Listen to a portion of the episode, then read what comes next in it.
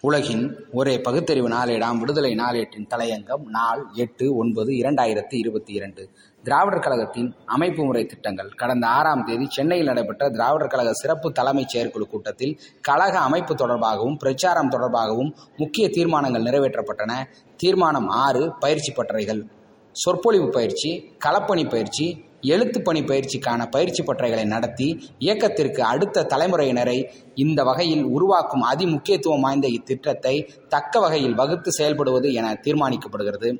தீர்மானம் எண் ஏழு இளைஞர்களுக்கு உரிய முக்கியத்துவம்.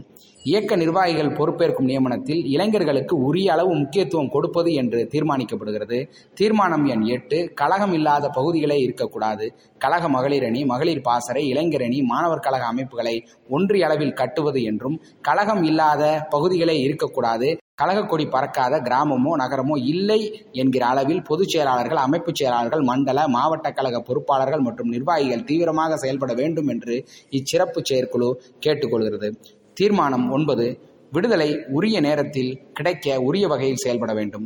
விடுதலை உள்ளிட்ட இயக்க ஏடுகள் இதழ்களின் சந்தாதாரர்களுக்கு உரிய நேரத்தில் அவை கிடைக்கின்றனவா என்பதை கண்காணித்து விநியோகத்தில் குறைபாடுகள் இருக்குமேயானால் அதனை உடனடியாக தலைமை கழகம் அஞ்சலக பார்வைக்கு கொண்டு சென்று உரிய வகையில் தீர்வு காணப்பட வேண்டும் என்று கழக தோழர்களை இச்செயற்குழு கேட்டுக்கொள்கிறது என்று தீர்மானங்கள் நிறைவேற்றப்பட்டன.